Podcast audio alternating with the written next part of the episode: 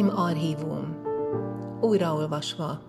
Nádas Péter Emlékiratok könyve. A szerzővel Bazsányi Sándor beszélget.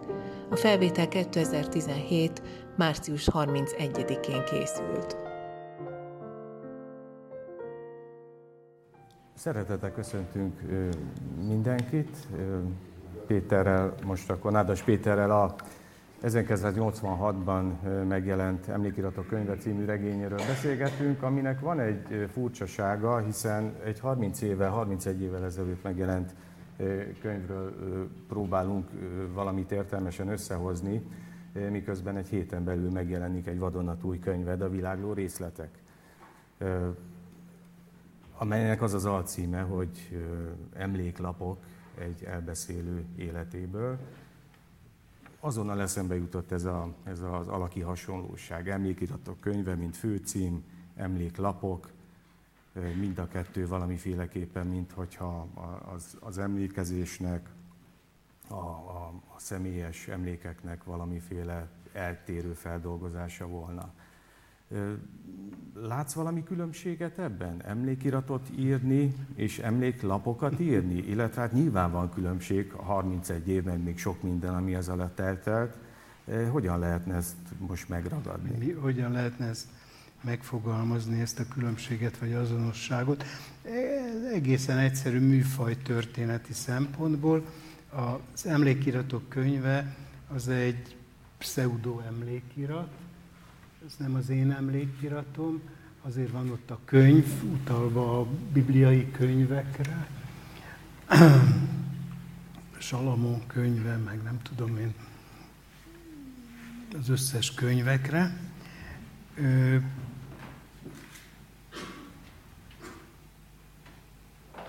Ez egy műfai meghatározás, ez egy regény. A másik pedig nem egy regény, hanem életem kész regény, és az író úrnak van ideje, én sajnos nem tudom megírni az életem regényét, mert nekem nincs időm, de milyen jó, hogy az író úrnak van. Most író úrnak volt ideje, megírta a saját memoárjait. Én azt mondom, hogy a saját memoárjaim. Ennek aztán vannak következményei, ennek a műfai különbségnek, az, hogy ez, ez fikció, azaz a képzelet műve, de ha nem erre beszélek, tehát így fogok beszélni, mert akkor hallom, hogy akkor nem, nem működik ez a mikrofon. hogy de úgy viszont hozzád nem tudok beszélni, akkor majd beveszem, és így fogok beszélni hogy... Rendben. Hát az egyik fikció, ugye ez fikció, ez egy regény, a másik meg nem fikció. A nagy kérdés az, hogy tud-e egyáltalán egy elbeszélő, ezért írtam alcímnek, hogy emléklapok egy elbeszélő életéből. Emléklapok, ez egy ilyen nyelvújítási fogalom, hogy ne kelljen memoárt mondani az elbeszélő az én vagyok, valószínűleg nem tud.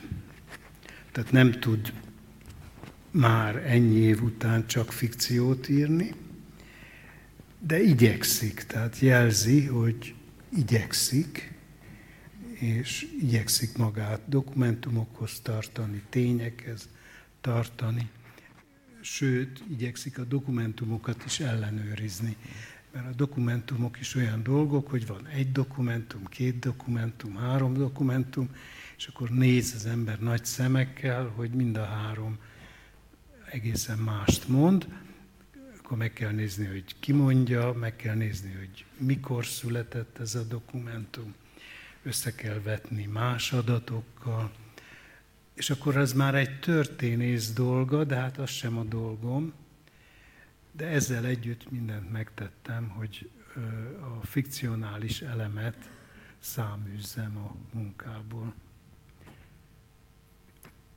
Nem lehetett nem ezzel a kérdéssel kezdeni, hiszen tényleg ö, furcsa dolog egy, egy épp megjelenő könyv ö, előtt néhány nappal egy ö, már ö, régóta létező könyvről beszélni. Ráadásul van egy harmadik munkád is, egy hosszú eszé, aminek szintén világló részletek a címe, egy akfényképész visszaemlékezik, miközben búcsút vesz a, visszaemlékezik az életművére, miközben búcsút vesz az analóg fotográfiától, ahogy az alcímben áll. És ennek az Azt a címet levettem, tehát ott az alcím maradt meg, mert eredetileg az volt a szándékom, hogy azt beépítem a magába a memoárba. Tehát lesz egy fényképészetről szóló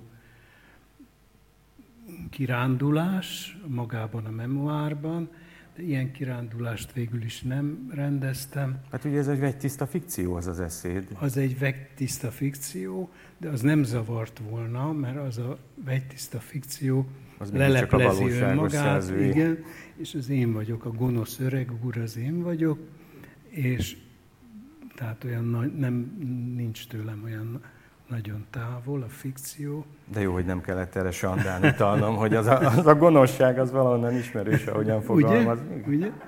Hogy, úgyhogy, úgyhogy ez, ez, ez, ez onnan kikerült. De valóban ennek is az volt a címe, és ez, ez a világló, ez a fölvilágló, ez, ez a fotográfia, vagy a fény, vagy mindez, ami, ami a, amit a fény jelent Igen. a látásban. És ha látásról van szó, akkor itt elsősorban természetesen egy, egy távlatról van szó, egy, egy időbeli távlatról, akár a Világló részletek című memoárt veszük, akár a, a Világló részletek című eszét, és azon gondolkodom, hogy az, akit az előbb úgy nevezte, hogy gonosz öreg úr, talán ezt a kifejezést használtad, ez a, ez a távlat megjelenik-e vajon az emlékiratok könyvében, és akkor most kanyarodnánk rá tulajdonképpen a beszélgetésünk tárgyára, a 86-ban megjelent emlékiratok könyvére. Mert én arra gondoltam, amikor most újraolvastam, ugye az a cím, hogy újraolvasó ennek a rendezvénynek, ami nem azt jelenti, hogy neked most kötelezi újraolvasni. Nagyon nagy felmentésnek.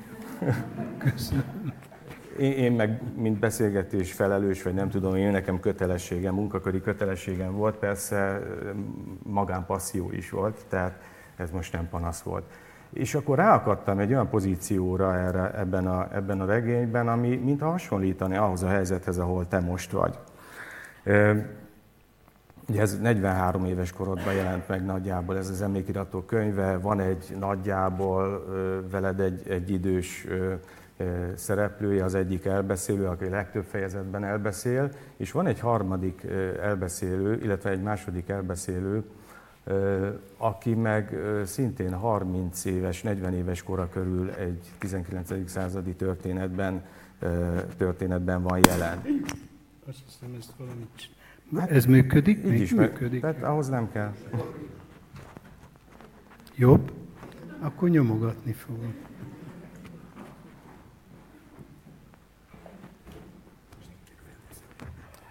Valahol oda, hogy ne kelljen. Na most én ebből megtanultam, hogy én nem fogok hozzányúlni a készülékhez. Jobb, mert akkor tudok hozzáfordulni. Jó.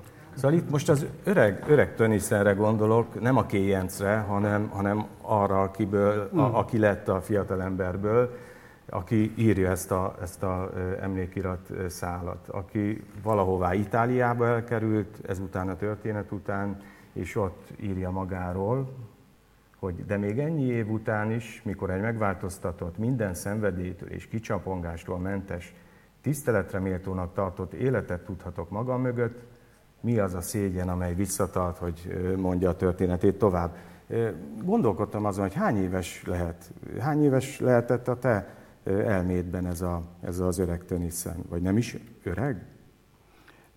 Ne, erre nem emlékszem, nem, nem, nem emlékszem. De hát minden nem kötött az olvasódórára. Minden esetre számolni sem igazán tudok, de vagy számolni sem tudok igazán, de, de mindig kiszámítottam ezeket, tehát igyekeztem korrekt lenni hogy hány éves volt a Tönnissen, arra nem emlékszem. de biztos a jegyzeteim között van egy szá, erre vonatkozó számítás. De vele voltál kegyes, hogy ráláthatott a saját történetére, mert a 20. századi magyar névtelen elbeszélő meghal, neki nincs, nincs esélye erre. És minthogyha te most belekerültél volna egy ilyen helyzetbe, amikor visszatekinthetsz, hogy is van ez? Minden szenvedélytől és kicsampongástól mentesen tiszteletreméltónak tartott életet tudhatok magam mögött. Hát ezt én nem állítanám, hogy én kicsapongásoktól mentes életet tudok magam mögött. Nem is voltam kicsapongó, nem is volt rá időm, hiszen állandóan ültem és írtam, de hát azért ezt nem állítanám magamról. Természetesen most nem a, nem a politikai se, kicsapongás sem, az... Azt aztán végképp nem, de se szerelmi kicsapongások, nem utasítanék el magamtól, se politikaiakat. A kicsapongás az hozzátartozik az mértékletesen, de hozzátartozik az emberhez. Kicsapongás nélkül gyakorlatilag nincs meg. Lásd, pornográfia fogyasztás, lásd, kábítószer fogyasztás, ezek a legnagyobb iparok. Úgyhogy ez majdnem megkerülhetetlen, vagy teljesen megkerülhetetlen. Ez egy századfordulós, a századforduló alatt alólam kifordult a század, mert ha én századfordulót mondok, akkor a 19.-20. század fordulójára gondolok, de közben eltelt egy század, úgyhogy a előző századfordulónak volt egy ilyen speciális stílusa. És én csak a stílust majmolom, imitálom itt ebben a mondatban. Az emberek ezt kötelezőnek érezték, hogy ők másokkal szemben, akik erkölcstelenek, ők erkölcsösnek mutatkozzanak. A saját erkölcs telenségeiket azt vagy meggyonták pénteken, vagy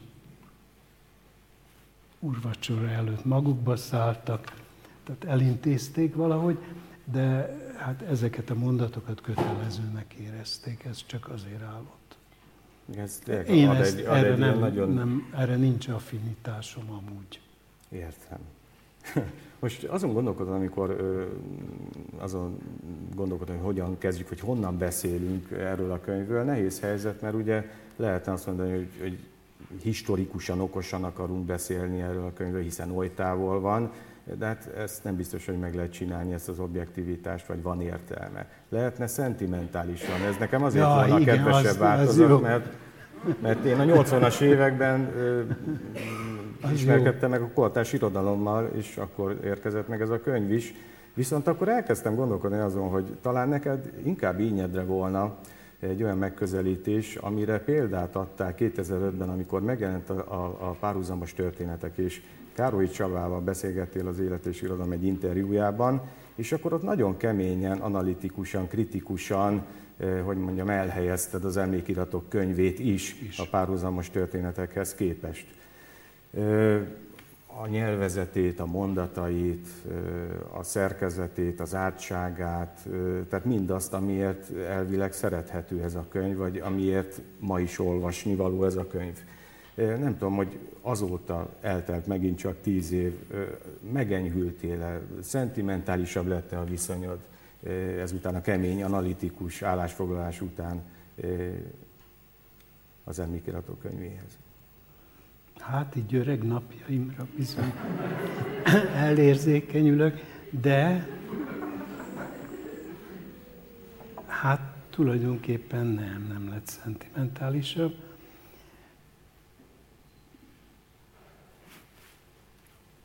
Látja az ember egy munkának, mindig látja a gyengéit, és mindig afelől látja, és most a képzőművészekre nézek, afelől segítségét, afelől látja, hogy mit nem sikerült megoldania, tehát mi az, ami megoldásra vár, és az majd a következő.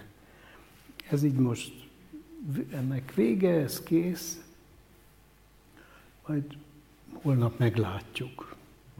És akkor holnap is megnézi, és akkor megint meglátja. Tehát ezek, ezek nem megmásítható dolgok, ezek hiába leszek még öregebb,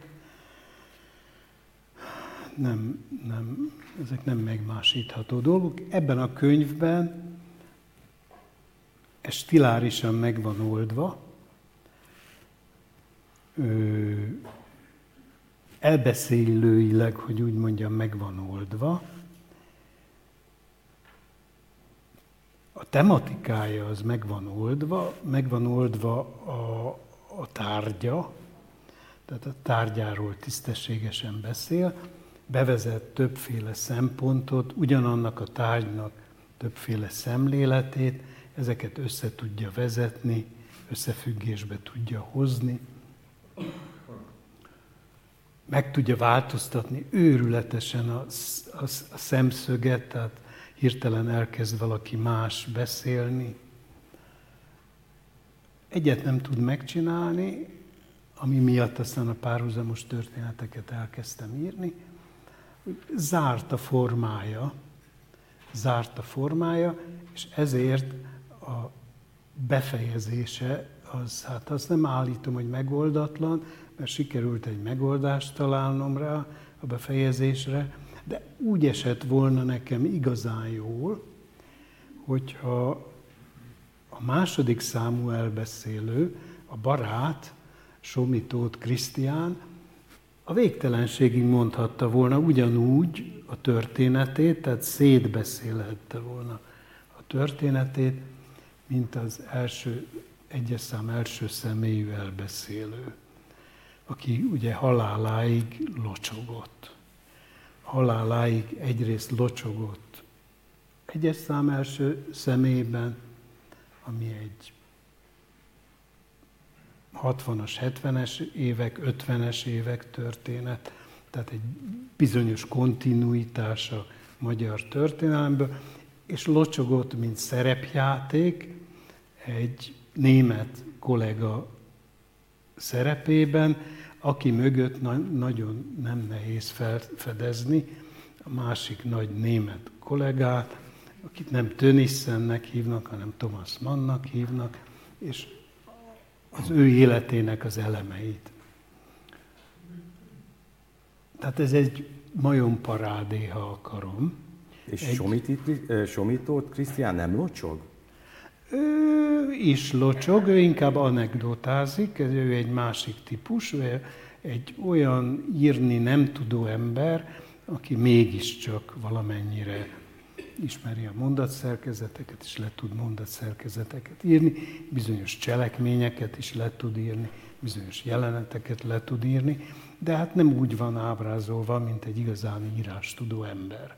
A másik figura az egy írástudó emberként van ábrázolva, hiszen hihetetlen stiláris teljesítményekre, ilyen ünnepi játékokra, stiláris ünnepi játékokra képes, Például az egyetlen mondatszerkezetet, vagy a mondat, a könyv mondat állagát egyetlen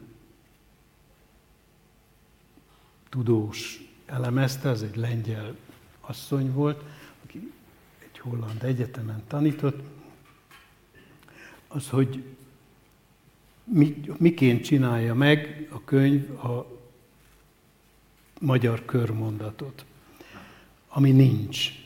Tehát hogyan csinálja meg a nincset.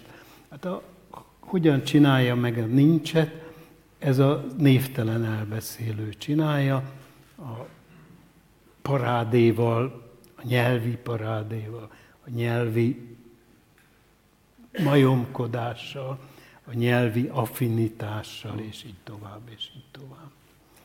És hát emögött aztán nagyon sok minden van, de hát ez egy szerepjáték, ez megint csak nem én vagyok, ez egy szerepjáték, egy élvezetes szerepjáték, nagyon élveztem. Most is élvezek, egy ilyen, ilyesmit fogok majd felolvasni. De, de hát ez nem én vagyok. Somik Tóth Krisztián sem én vagyok. Érdekes, hogy ugye nyilván, hogy ez a 19.-20. század fordulós történet hőse az, aki majmolja Thomas Mann, akivel majmoltatott Thomas mann meg másokat is persze.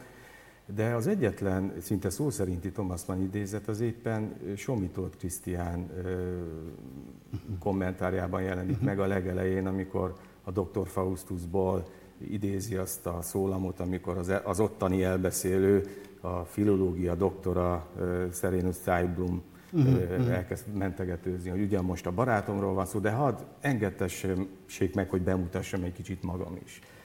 Ez, ez egy nagyon gonosz dolog, itt legalább két, inkább három ö, tárgya van az iróniádnak, neked a szerző hát iróniádnak. ezért mondom, hogy egy gonosz öreg úr. Gonoszság az irónia? Nem, nem, nem. Akkor majd még az a... iróniában nagyon sok szeretet van, bámulat van, odadás van. Tehát én nagyon odadó vagyok a Thomas Mannnal szemben, vagy a Prusttal szemben. Csak hát a mulatságos vonás sokat sem hagyom ki belőle. Ez tényleg egy nagyon szellemes fordulat, hogy nem a nagy Thomas Mannizmusokat hozod ezen a ponton, hanem, hanem a Thomas Mann által is már egy kicsit nevetségesnek beállított elbeszélőt, a Dr. Faustus elbeszélőjét. És amit említettél, hogy azért ez a zártság, ez nem úgy zárt, ahogy első ránézése tűnik, például ez is egy, egy nagy töréspont, ez a Somitót Krisztián fejezet, de talán így nyelvi állagát, távlatait tekintve, vagy az olvasóra mért meglepetést tekintve, szerintem sokkal nagyobb törés az, ami akár a címében is erre a törésre utal, a Szökés című fejezet, ahol mintha egy kicsit már ez a önmagával elégedett, barokkos, nagymondat poétika egy kicsit elégedetlen volna. Nem, hát az összeomlik, az már a Somit Tóth Krisztiánnal összeomlik, vagy az általa elbeszélt halállal omlik össze,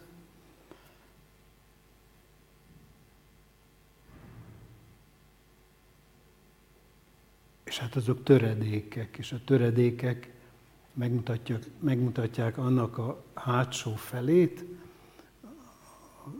a színpad hátsó felét, tehát hogy az az ember, aki ezt a nagy színjátékot, ezt a nagy nyelvi színjátékot csinálta nekünk, az milyen egyszerű élethelyzetekkel küzdött. Uh-huh. Hát mert akkorra, amikorra ez a, az író ezekkel a problémákkal küzdött, aki aztán én vagyok, az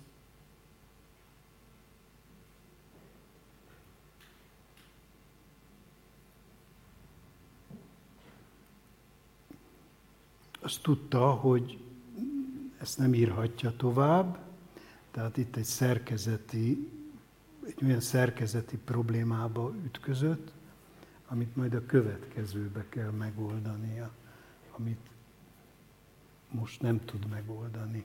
Ha egy regényt úgy kezdünk, hogy annak zárt a struktúrája, akkor nem tudjuk nyitott struktúrával abba hagyni. Tehát akkor valamiképpen le kell zárni. Ha azt akarjuk, hogy nyitott maradjon a struktúrája, akkor azt kell, úgy kell kezdenünk, mintha a végtelenből jönne, és a végtelenbe érne véget minden történetszál.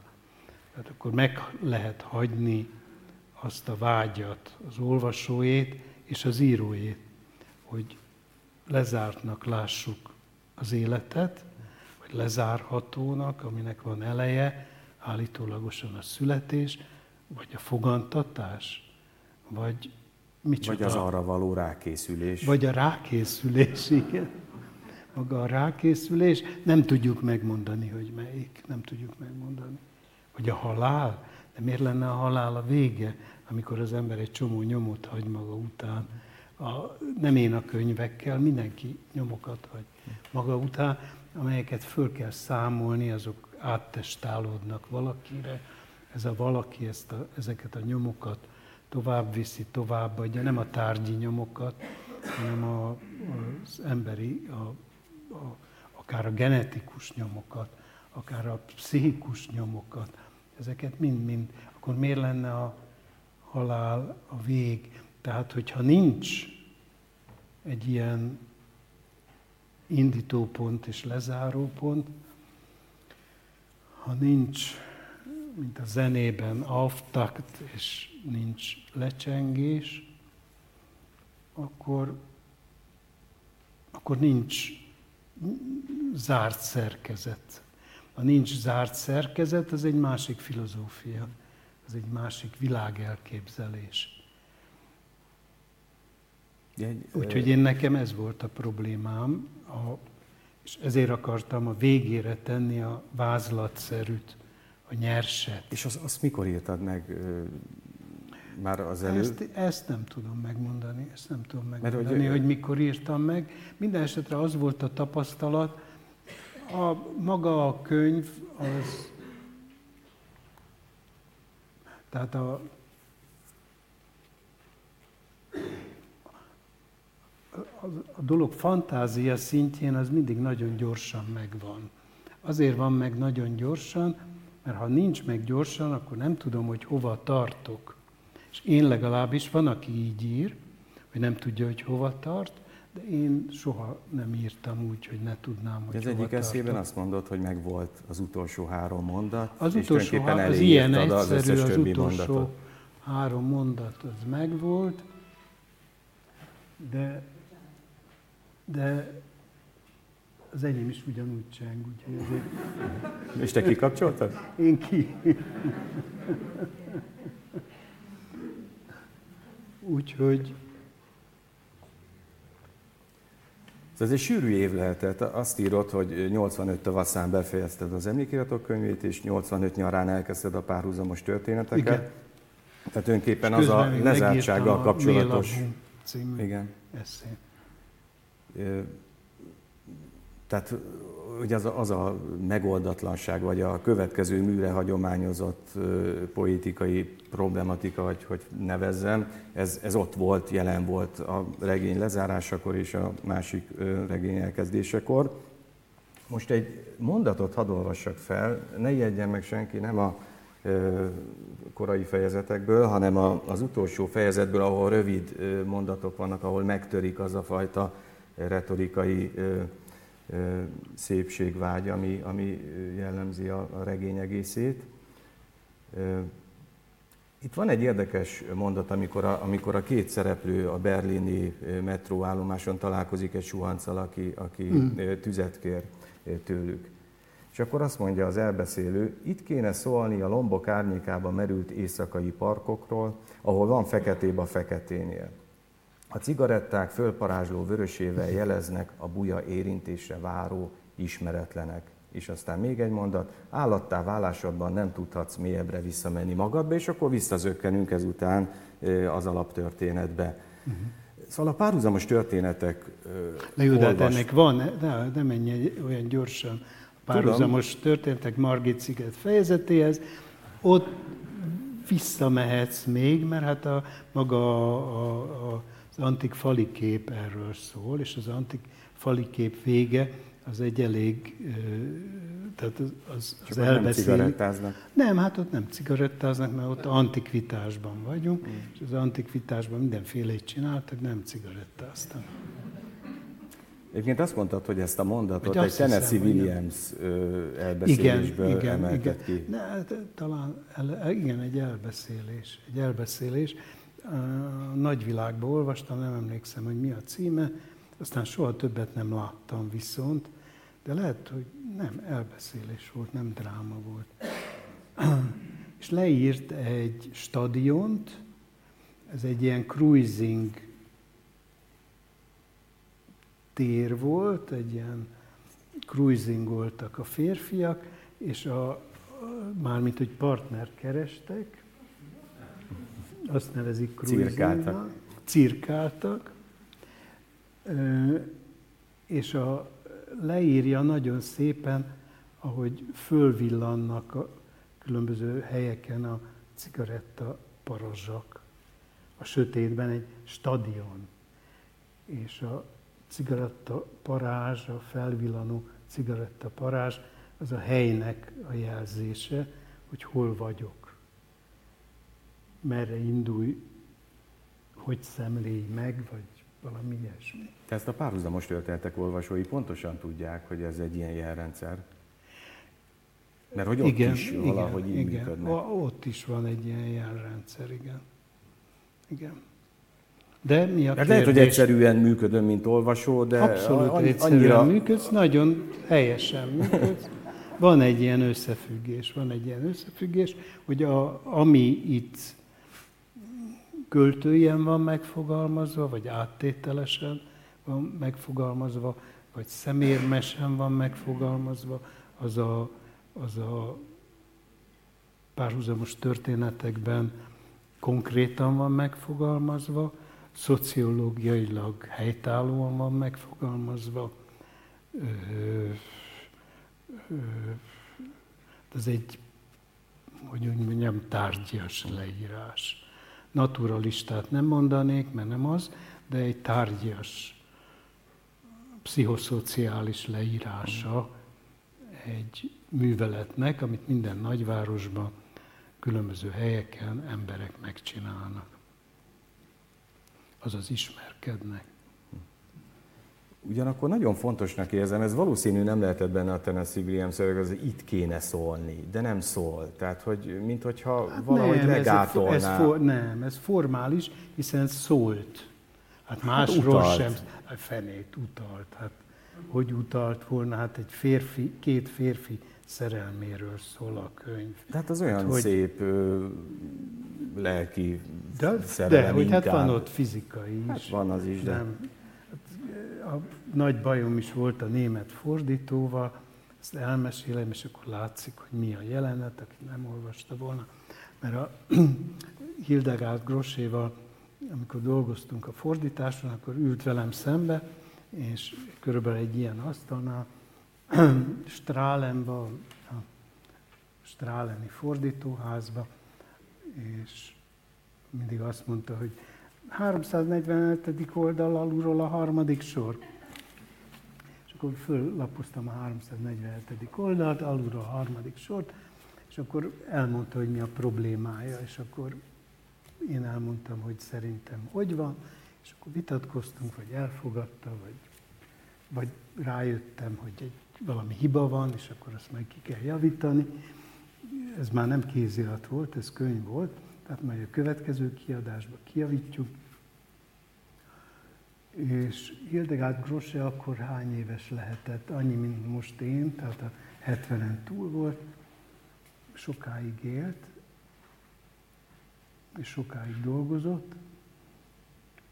Tehát egy idős hölgy, és különben is egy hölgy volt aki néha nagyon sokat tudott inni, és vittem fölött többször, nagyon pici volt, kis törékeny volt, és vittem fölött lépcsőn, a, többször is, nagyon szeretett inni, viszkit is, meg vörösbort is, bordói bort szeretett inni, aztán később már fehér bort ivott. Na minden esetre ez az idős és elegáns hölgy ült velem szembe, és azt mondja, hogy a 437. oldalon alulról a 5. sor, vagy fölülről a 12. Föllapozom, olvasom, és kérdezem, hogy ijedtem, hogy mit nem ért Mi a probléma? Ugyanis itt egy jelenet volt leírva, hogy két férfi fekszik egymás mellett egy ágyon, és mind a kettőnek erekciója van, és ez le van írva szerintem teljesen tárgyiasan és rendesen, mi történik ilyenkor, és ezt a Hildegard nem értette, akkor még dohányoztam, tehát ott volt a gyufa. És vettem egy gyufát, és megmutattam két gyufával. Mi történik? És közben nevettem. Ne nevessen, mondta, olyan volt a hangja, mint egy őrmester. Ne nevessen! Hol magyarul beszéltünk, hol németül. Hol gyufaszállal? Hol gyufaszállal, és miért ne nevessek, mondtam. Azért nevessem, mert ha nem értem, akkor nem tudom megírni. Vagy nem tudom lefordítani. Ha nem, tudom, nem értem, akkor nem is tudom megírni.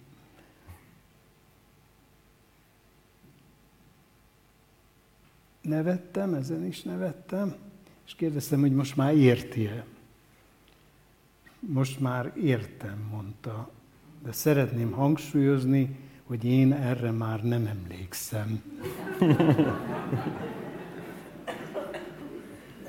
De elég pontosan van leírva, úgyhogy az emlékezetet tényleg felfrissíti rendesen. De azért én ragaszkodnék ahhoz, hogy az emlékezetek könyvében, amikor, amikor testi folyamatokat, szexuális folyamatokat ábrázolsz, akkor az tényleg nagyon jó volt a hasonlatod ez a, ez a gyufa pálcika, mert, mert tényleg úgy érzem egy kicsit ezeket a leírásokat, például a, a két férfi hímtagjának az érintkezéséről, hogy az, az, az tényleg egy stilizált leírása a dolognak. Egy kicsit arra emlékeztet mondjuk, mint amikor, nem tudom, Cezán festményeken a fák összehajolnak, vagy amikor két gyufát összeraksz. Tehát az egész annyira le van tisztítva egy, egy viszonylag hatástalanított, ilyen értelemben stilizált, absztrakt struktúrára, amihez képest egészen más szavakat, egészen más ábrázolási módját választod a párhuzamos történetekben ennek a fajta az ilyen dolgok ábrázolásának, Igen. hogy ilyen finomkodva fejezzem ki magam. Nem tudjuk másként kifejezni magunkat, mint finomkodva, mert abban a pillanatban, ha nem finomkodva fejezzük ki magunkat, akkor vagy orvosi nyelven kezdünk el beszélni, vagy obszcenitásokat kezdünk mondani. Tehát a nyelvnek megvannak az adott, kötött formái. Az én dolgom az az, hogy az adott kötött formák között, vagy az adott kötött formák ellenében, vagy megkerülve ezeket az adott kötött formákat, az egészet valahogy elhelyezzem, és ez az elhelyezési mód feleljen meg a, az emberi szellem történelmi követelményeinek, amit az antikvitás óta ezzel szemben támasztott, és feleljen meg a pszichológiai követelményeinek, tehát ne úgy általában feleljen meg, hanem speciálisan annak, akiről beszélünk, vagy arról a korszakról, amiről beszélünk, és ezeknek a korszakoknak, vagy ezeknek a személyeknek van egyfajta rendszerük, és annak, abban a rendszerben vannak tiltások, vannak engedélyek, vannak speciális engedélyek, amik időlegesek, például két ember közötti viszony, az nagyon sokat megenged, olyasmiket is, amit a nagy közösség felügyel és nem enged meg. Ennek aztán rettentes mennyiségű kérdése, kérdése is, és van, amelyekre végleges válasz nem nagyon adható. Tehát, hogy mi, ki, mikor, meddig mehet el, és meddig kell elmennie, ha a belügyminisztérium 89-ben nem semmisítette volna meg valószínűleg bizonyos dolgokat, vagy folyamatosan nem semmisített volna meg, akkor most vissza tudnám kapni azokat a beszélgetéseket, amelyeket ebben a tárgykörben Mészői Miklóssal fogla, fog, folytattunk. Tehát, hogy meddig kell elmenni, vagy meddig lehet elmenni. Ezek nagyon nagy viták voltak közöttünk erről a témáról, miközben én már ezt a könyvet írtam, mert ő azt mondta, hogy sem eddig. Tehát ez egy olyan terület, nem azért, mert olyan különösebben szemérmes ember lett volna, hanem azért, mert ez egy olyan terület, amely nagyon értelmes válasz, ami csak két ember számára érinthető. Ha három ember vesz részt benne, vagy 15, mint egy ilyen közszereplésen, akkor már bajban vagyunk, tehát akkor már nem nagyon ez az intim, ez a két emberre vonatkozó nem jön létre. De hát én egy csomó ellenvetésem volt, mert azt mondtam többek között, ami miatt aztán a párhuzamos történetekbe bele is mentem egy zaftosabb, konkrétabb ábrázolási módba, hogyha azt mondjuk, hogy innentől lefelé, mint a nyaktól lefelé az ember nem létezik, akkor egy nagyon súlyos hibát követünk el, mert akkor, akkor úgy csinálunk, mint egy orvos, mint azok az arab orvosok, akik csak függöny mögött, tehát egy fátyol függöny mögött szabad megvizsgálniuk a férnyi jelenlétében a feleséget. Hát gyakorlatilag nem tudják megvizsgálni, hogy tudnák megvizsgálni.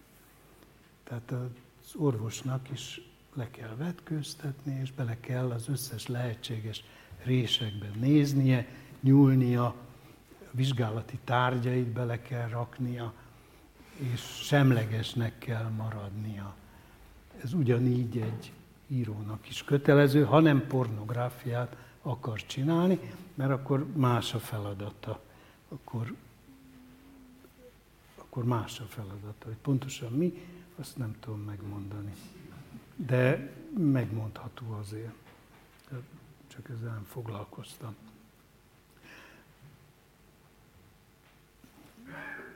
Én aztán azt a megoldást talált, illetve mindig is azt a megoldást találtam rá, hogy miután nem tudok új szótárt kitalálni, tehát a szótári szavakat használom.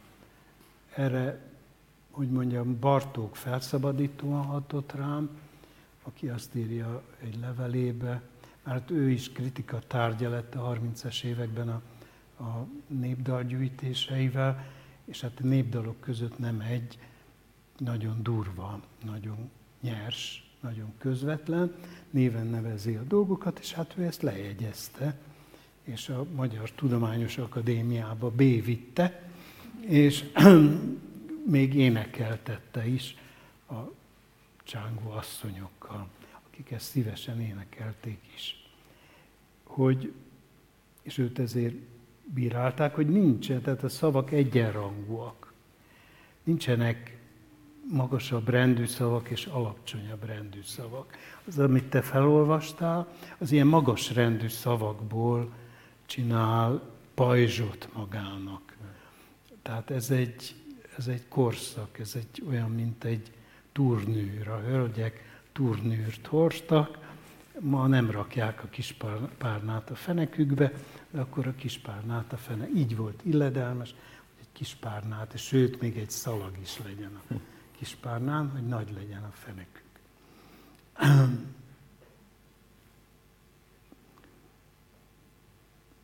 Úgyhogy erről még nagyon sok mindent mondhatnék, de nem mondok. Akkor, akkor mondj egy kicsit arról valamit, itt Mészői neve hangzott. Én máig nem tudom, időnként szoktad az emlékiratok kapcsán is emlegetni Mészőt, hogy ő olvasta? Nem. nem Mit olvasott belőle? Elkezdte Vagy olvasni, elkezdte olvasni, ez biztos, de nagyon hihetetlen taszította, dühítette. Mindig azt mondta, hogy olvasom, mondta egy ilyen furcsa fejhangon, de hát nem olvasta, nem olvasta. Hát ez a, ez a egy elég csodálatos ember volt, és a, amikor megismerkedtünk 1968-ban, akkor kifejtette erről a mester-tanítvány dologról az elméletét, ami aztán a gyakorlatban nem vált be, de komplett elmélete volt, hogy a, a, a mester arra jó, hogy a tanítvány mint egy kizsigerelje, mindent kiszedjen belőle, és aztán eldobja. Na most ez a kizsigerelés sem ment teljesen, mert nem az a típusú ember volt, akit adja magát kizsigerelni, bizonyos éleket, meg bizonyos azokat leállt, de hát én is ilyen vagyok, úgyhogy ez nem volt olyan messzire tőlem, tehát nem, nem lehetett szó nélkül belemenni.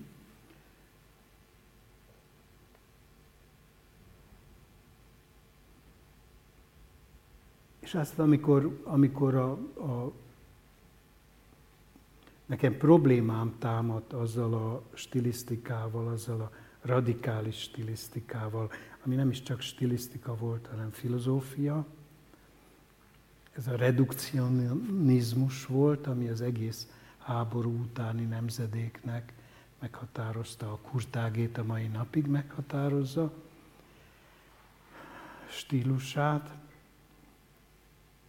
és elkezdtem látni saját magamon, mert én is ennek a híve voltam, ennek a redukcionizmusnak, elkezdtem magamon látni a problémáit és a hátulütőit, és elkezdtem megtagadni, tehát helyet adtam a majomkodásnak, az érzelmeknek, a, a, a pszichológiai összefüggéseknek, az, az ember szenzuális és erotikus életének, akkor konfliktusok támadtak közöttünk, aminek, amik viták voltak, szakmai viták voltak, de hát a szakmai vita azért a vitatkozó felek között, még akkor is, hogyha nem csapják egymásra az ajtót, hát bizonyos komoly feszültséggel jár.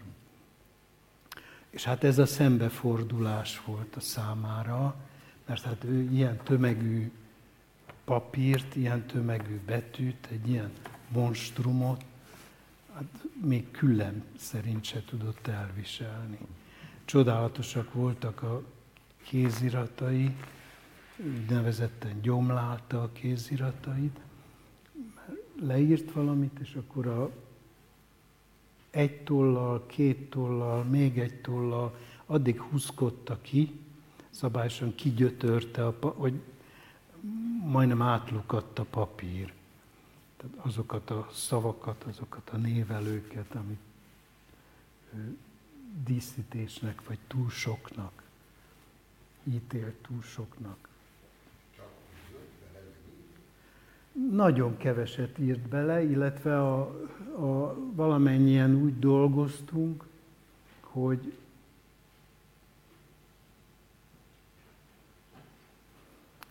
ő még ráadásul annyira spórolt, igaza volt, mert nem volt semmije, tehát más nem tehetett, de hát különben is spórolós volt,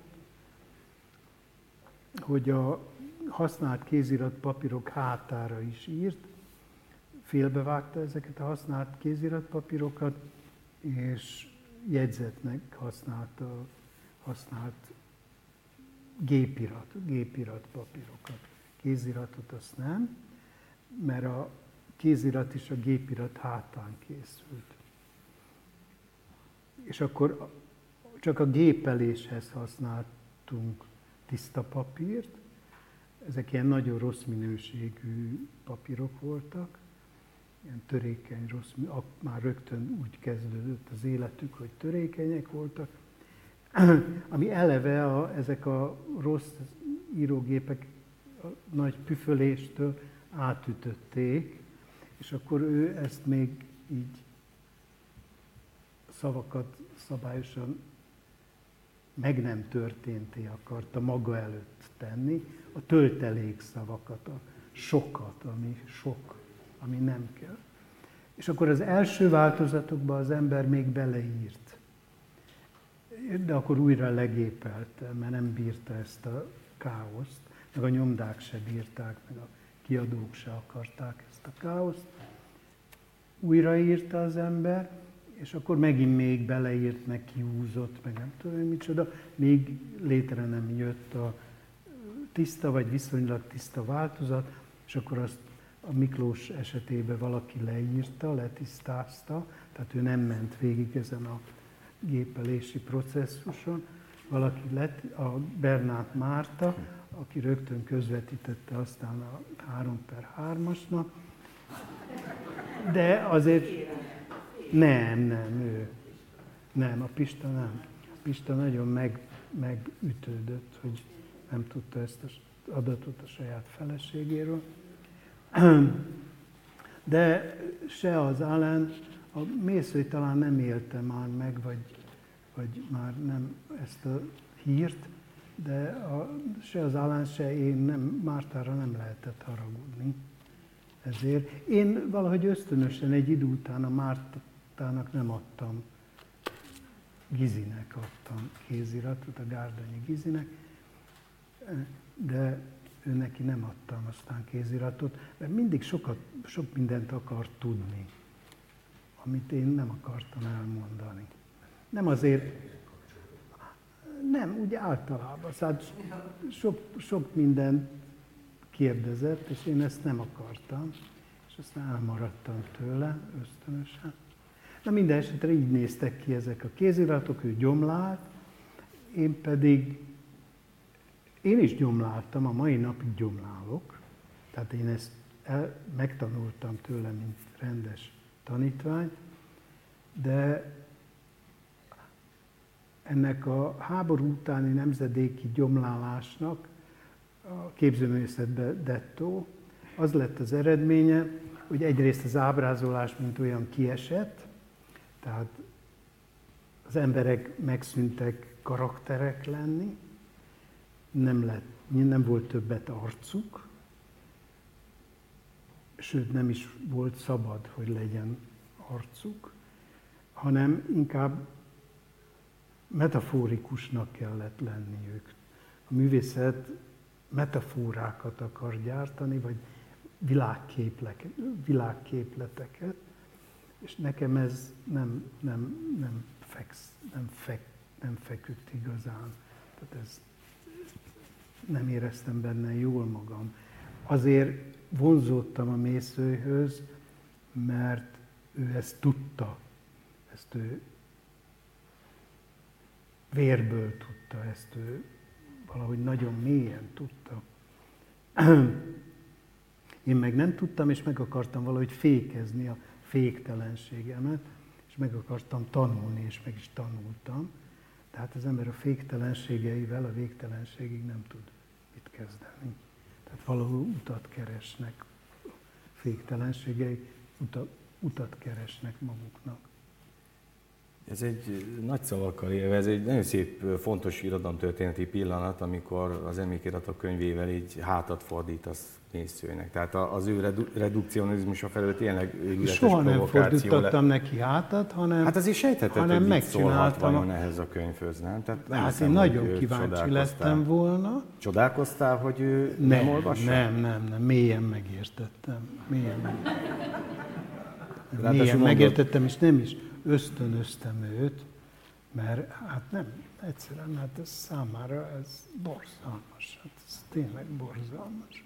Ez egy olyan, olyan... A bőbeszédűségnek ez a utálta például Jókait, akit én nagyon szeretek. De ő kemény Zsigmondot szerette, nem bírok kemény Zsigmondot olvasni.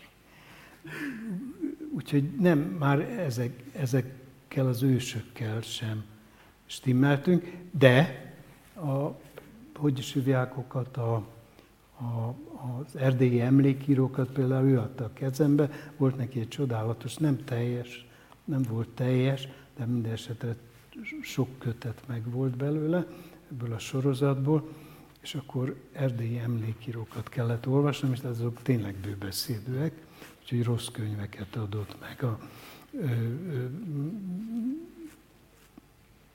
homoerotikus szerzőket adott németül a kezembe, úgyhogy az sem szabadott volna a kezembe. Elrettentésű. Elrettentésű. Nem, nem elrettentésű, hanem a világ sokszínűségének jellemzéséül, ami hát engem nagyon érdekelt, úgyhogy bele is dolgoztam magam, bele, beleolvastam magam abba, ami lehetséges volt. Én mondtad már maga a könyv, tehát az, ami első ránézésre világos, a hosszú mondatok, vagy, vagy maga a könyvformátum is, ez egy tulajdonképpen egy, egy nagyon szép demonstráció lehetett, ahogy, ahogy Mésző, ezt a kez, ahogy Mésző kezébe adhattad ezt a könyvet, mert valahogy az egész formátuma, tehát hogyha ránézünk erre a kötetre, emlékszem, amikor 86-ban megjelent, akkor mintha valami többet is fejezett volna ki, mint hogy itt van egy hosszú regény a formátumával, vagy ott volt mellette a magvető kiadásában Eszterházi bevezetése. Tehát, mintha ez valami tett lett volna, tettértéke lett volna, mintha valamit eleve képviselt volna már csak a testiségével, a testi jelenlétével ez a könyv. Aztán ez be is igazolódott, hiszen két évre rá megjelent egy tanulmánykötet, Diptihon címet viselte Balassa Péter szerkesztésében, ahol pont erről a két formátumában vagy megjelenésében is fontos vagy, vagy megkapó könyvnek az elemzései voltak. Aztán persze folytatódott Balassa értelmezése a monográfiájában is, azt mondja a, a emlékiratok könyvéről, hogy itt egy, egy ilyen gyülekezet jellegű értelmezői közösség verbuválódott köré, elnézést azért a katonai fordulatért. Tehát, hogy olyan mondjuk szimbolikus, vagy, vagy akár politikai értelemben is vett szabadság cselekedetnek tűnt ez a kötet, ami, ami kíváncsi vagyok, te mit szóltál ehhez, ezt a szerepet, vagy ezt a, ezt a többletterhet, vagy ezt a szimbolikus többletet érzékelted-e, vagy, vagy bántott-e, ha érzékelted? Hát én ezt nem szeretem, és ilyesmit nem szeretek érzékelni, úgyhogy nem érzékelek. Meg plusz szerencsémre vidéki vagyok, úgyhogy nem érzékeltem semmit, és nem is akartam érzékelni, mert hát az ember nem akar önmaga szobra lenni, meg nem tudom, azt csinálnak, amit akarnak, de nem, nem, ez távol áll tőlem.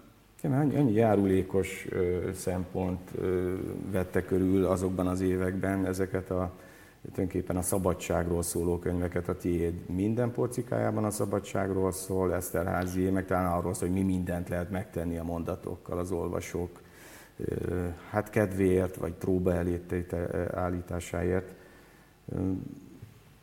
De hát ez, neked ez nem, nem ez a dolgod én, nyilván. Nem ez a dolgom, nem ez a dolgom, sőt, ha ezt bármilyen formában dolgommá teszem, akkor nem tudom elvégezni tisztességesen a következő dolgomat. Igen. Tehát a, az előbb erről beszéltünk, itt a dolgok egymásból következnek,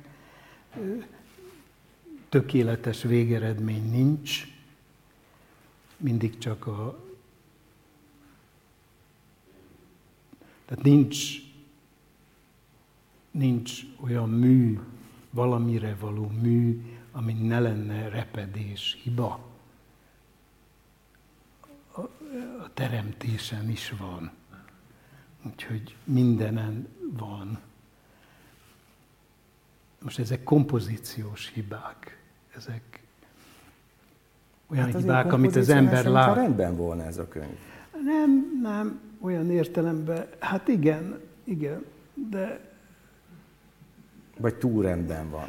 Én nem éreztem úgy, hogy rendben lenne. Uh-huh bizonyos vonásai rendben vannak, mert ha úgy éreztem volna, akkor nem csináltam volna tovább.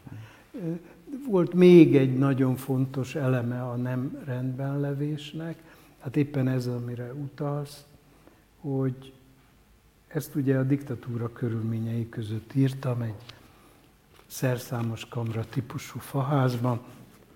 A szerszámos kamra típusú faházban aminek gyakorlatilag sem, hát semmiféle, ezt nem úgy gyakorlatilag nem volt szigetelése. Próbáltam valahogy szigetelni, de nem nagyon lehetett. Elülről megfagytam, bele volt építve egy nagyon szép cserépkályha, a kályhás jó volt, de a cserépkályha ugye elfoglalta az egész szerszámos kamrát, tehát ültem egy forró cserépkáján, de előről fáztam. Ez volt a, munkahely, és hát hogy ezt valahogy megírja az ember, ahhoz sok órának kell eltelnie ülve. Egy ideig próbáltam állva gépelni legalább, mert a, egy komódnál álltam, a komódra rá volt téve az írógép. Mint a szerzetesek. Ott, mint a szerzetesek, igen, az nagyon jó. Ez a rész ez nagyon jó volt, a szerepjáték része, de a, a, a, a többi része kevésbé. De hát az legalább ott nem fáztam, legalább a térdem nem fázott. Tehát ezek voltak a körülmények, és ott kikalapáltam, ugye, ilyen mondat szörnyetegeket, mondat szépségeket, egyszerre a kettőt. A szörnyeteg és a szép, vagy a szép és a szörnyeteg. Vége érhetetlenül. De hát ez a diktatúra körülményei között volt, és bár semmiféle, hát 8-9 évig egy sorom nem jelent meg, nem jelenhetett meg,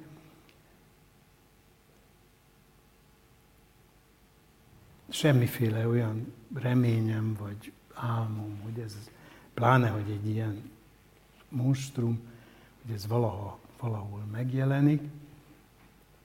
De az volt a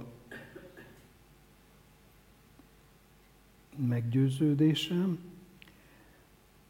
és ez így helyeselhető a mai napig, hogy bizonyos határokat szabok magamnak a szabadságban. Azért, mert embertársaim nem szabadok. Tehát például, csak egy példát mondjak, nem használok idegen szavakat. Azért nem használok idegen szavakat, mert az idegen szó az eltávolít. Akkor belekerülök a szöveggel egy olyan körbe, intellektuál körökbe kerülök, és az a szöveget eltávolítja. Tehát, hogy ne távolíthassa el, nem használtam idegen szavakat. Tehát ez csak, csak egy akkor, elem. amikor pontosabb magyar szó nem volt helyette, nem? Hát nagyon a... ritkán, nagyon ritkán. Van egy kevés, de nagyon ritkán és nagyon kevés. Tehát azt a értelmiségi nyelvet, amit különben beszélek, azt nem használtam. Ami egy nagyon rossz úmen. Tehát ha az Eszterházi mondjuk abból indult ki, és így ment vissza a magyar nyelv különböző rétegeiben. De hát én tíz évvel vagyok idősebb, vagy majdnem tízzel, nekem más volt a, más, más volt a házi feladatom. Én szolidaritást vállaltam a elnyomorítottakkal és megszomorítottakkal, akiknek nem volt alkalmuk ezt a szótárt, ezt a modernizált magyar szótárt elsajátítani, és nem akartam őket egy szövegből kirekeszteni. Ez egy mánia, de ez a mániám volt.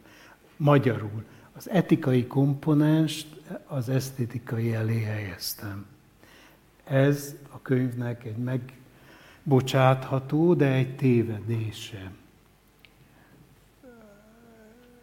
Úgyhogy ezt a párhuzamos történetekben nem is ismételtem meg. Na, tehát az egy másik időszak, tehát ebben az időszakban most nem, mondod, hát hogy a, a környezetedre való tekintettel a, kellett ezt meg. Nem lehetett 86-ban, amikor elkezdtem írni, akkor nem lehetett tudni, hogy a diktatúra 89-ben megbukik, mert még 89-ben se lehetett tudni.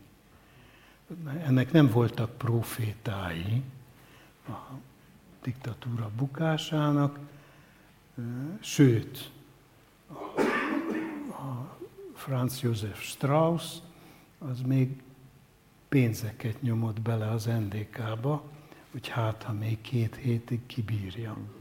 De, mármint az NDK. De nem bírta ki, összeomlott. Meg hát főleg a birodalom omlott össze, főleg Oroszország omlott össze, és ez magával rántotta az egészet.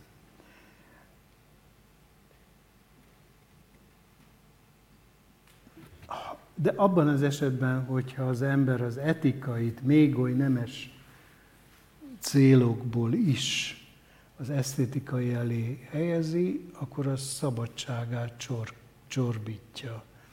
és a szabadsága az csak neki van, az rá van szabva, mint ahogy az erkölcse is. Tehát döntenie kell. Tehát hogy csak egy szabad választás, hogy te úgy döntöttél, hogy a szabadságot az igen, az igen, de hát a következőben úgy döntöttem, hogy most nem korlát, korlátozom. És Tehát van. most esztétikai, vagy esztétikai korlát nincs, etikai korlát természetesen van, csak hangsúlyai másút vannak.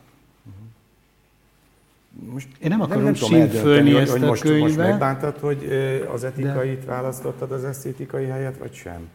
Ez nem így van. Ez úgy van, hogy érzékelek valamiben egy problémát, és azt a problémát nem akarom megismételni a következőben. Mert én magam egy folyamat vagyok. Vagy a művészet, az irodalom, az egy folyamat. És azt nem tudom, tehát az egy rossz, rossz elképzelés, lecövekkelni valahol, és onnan nem mozdulni, mert az bevált. Ez egy hülyeség. Me- meg hát... Van, aki csinálja, van zseniális életművek jönnek ki belőle. Nem kell váltakozni, de hát én váltakozom. Más csinálok szerdán más. Hát az igazi kedden. kérdése az emlékiratok könyvének, és akkor talán ez lenne az utolsó a felolvasás előtt, amit mindenképpen meg szeretnénk tőled kérdezni. Az nem is annyira, hogy, hogy mennyire, mennyire tudtad meghozni a magad etikai, esztétikai szempontjainak a mérlegelésével a, a politikai döntéseidet egy adott korszak, adott közösségén belül, hanem inkább az, hogy, hogy, hogy miként dolgozol, a, több, többször írsz eszéidben, hogy, hogy tulajdonképpen a, a műfajon dolgozva, a korszakon dolgozva, ezzel párhuzamosan dolgozol saját személyiségeden, saját sorsodnak a, a, a, a problémáival vagy elfoglalva. Például az egyik eszédben írod azt, hogy, hogy ezen a többszörös, több rétegű munkának lényegi megoldása nincs, csak formai megoldása van, ami meg nem egy, nem egy végleges megoldás. Ezért lehet újra és újra írni, ahogy te is mondtad az előbb. Na most az eszéd végén mondod, hogy amikor megírtad a, az emlékiratok könyvét és a kézirat végére odaírtad, odaírtad a dátumot, hogy 1985 április 15-e, akkor hirtelen rájöttél, hogy ez egy számodra nagyon fontos dátumnak a dátum... Hát egy furcsa inverze, vagy nem is tudom Igen. milyen.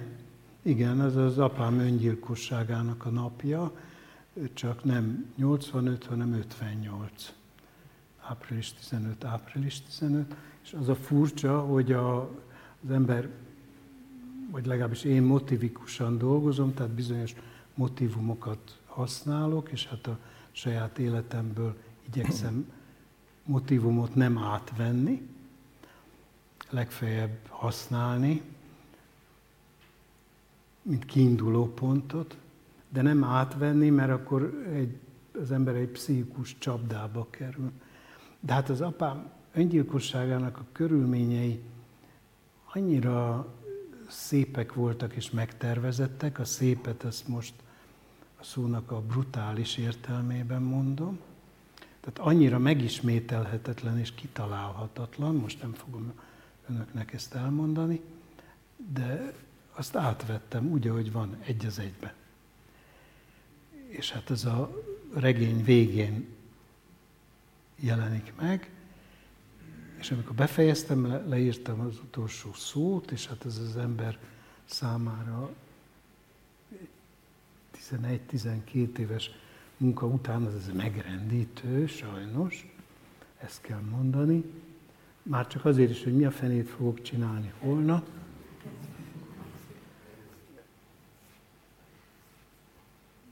Belekezdesz a következő regénybe. Természetesen, mert az már a fejemben megvolt, természetesen, de akkor is van az ürességnek, a teljes ürességnek, ami sokkal üresebb, szóval sokkal tragikusabban üres. Hát az a jaj, mama, megvan ez a vers is. Ennél szebben ezt nem lehet kifejezni. Hát ez a jaj, mama. Vagy Úristen, vagy mit tudom én, micsoda. Tehát Igen? Köszönöm. Ha hexaméterben akarod mondani. Hogy hát akkor ül az ember, mint a hülye, és akkor mit csináljak még a kezemmel, és akkor odaírtam ezt a dátumot, és akkor ott volt ez a dátum, és ennek minden, nem vagyok egy, egy ilyen ezotériára hajló ember, sőt ellenkezőleg, és akkor ott álltak ezek a számok, és ez a furcsa számazonosság. Számmisztikáról a családregény írása közben olvastam elég sokat, mert ott játszottam ezzel, de hát különben nem érdekel maga a számmisztika, de hát ebben volt valami egészen sajátos, hogy én felhasználok egy motivumot, és ugyanakkor megyek-e felé a dátum felé, különben gyakorlatilag soha nem jutott eszembe. Nem, nem tartottam soha emléknapot, vagy semmi ilyesmi. És akkor ott állt a dátum. Most se tudok vele mit kezdeni. Nem tudom, miért mondtam el, mert te kérdezted. Mert én kérdeztem, meg tulajdonképpen ezt, ezt, ezt a mondatot, ami az eszéd utolsó mondata, szinte most elmondtad. Azt írod, hogy és ezt a műveletet, mármint a számokkal való műveletet azóta sem tudtam elvégezni, mint ahogy nyilván ezt, a, ezt az egész teljesen személyes, nagyon individuális ügyet, ami mozgásban tartja az életművedet, sem lehet lényegében megoldani.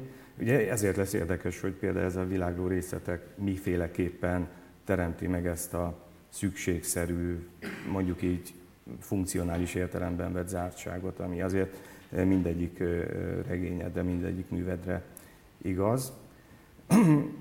Az emlékezetek könyvéből, hogy mi maradt meg mindenféleképpen, ezt szerettem volna tőled megkérdezni, hogy mi az, ami ma még számodra olvasóként izgalmas lehet. De azért nem kérdezem meg, mert mondta délelőtt, hogy te azért választottál egy részletet, amit fel fogsz olvasni, mert úgy érzed, hogy annak a zenéje az alkalmas egyrészt a felolvasásra, másrészt a zene az, ami, az, ami érvényes még a mai füled, szépírói füled számára is, ez egészen bizonyos. És akkor mielőtt felolvasnád ezt a részletet, kérdezném, hogy valakinek esetleg röviden van-e kérdezni valója. az is lehet, hogy azt mondják, hogy zenét mi nékünk zenét, tehát...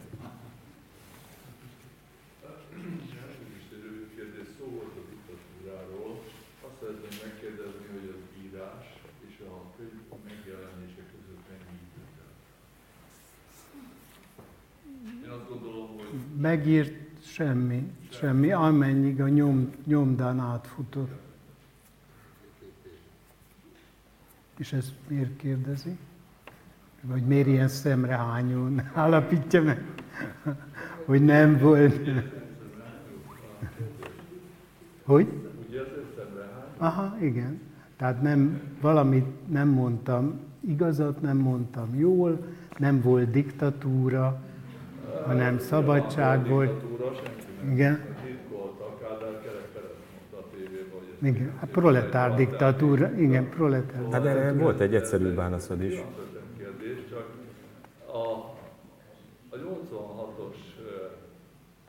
helyzet, hogy valóban e, e, milyen mértékben volt diktatúra, én úgy érzem, hogy, hogy a kvalitást azt azonnal elismer. Ez, nem, ez, ez komplikáltabb volt, ez komplikáltabb volt. Szívesen elmondom, hogy a komplikációit. A szépirodalmi kiadót egy polgári író vezette, az Illés Endre, egy jó novellista volt, és egy sok nyelven tudó, iszonyatosan művelt ember.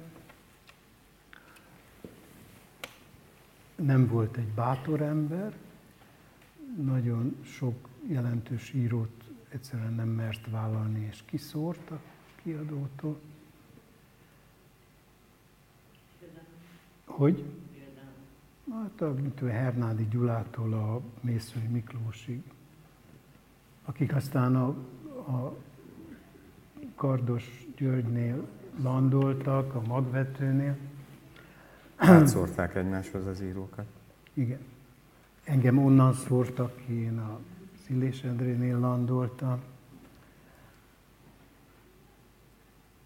De hát miután nem ő maga volt a cenzor, a főcenzor, a magvetőnél maga az igazgató volt a képzett főcenzor,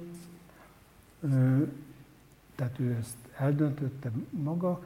Itt két tanácsadó olvasott, a Pándi Pál olvasott, és a Király István olvasott szakszerűen. Tehát ők mondjuk a lektorátus fölé voltak emelve, ezt csak véletlenül tudhatta meg az ember, ez szándékosan, vagy ez nem volt nyilvános. Sok minden, vagy majdnem minden nem volt nyilvános, informális volt. Ezt, meg, ezt a Pándi kapta meg. Volt még egy lektora, de arról nem tudok, de az, hogy a Pándi megkapta, arról tudok.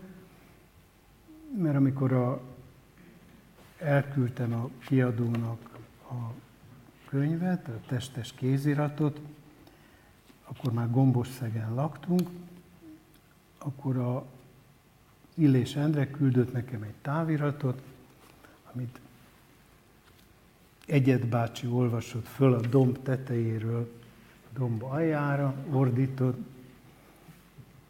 és az volt a táviratban, hogy superlatívus, amit Egyet bácsi fönt, aki ordította, nem értette, hogy az mi, és megkérdezte tőlem, hogy ez mi.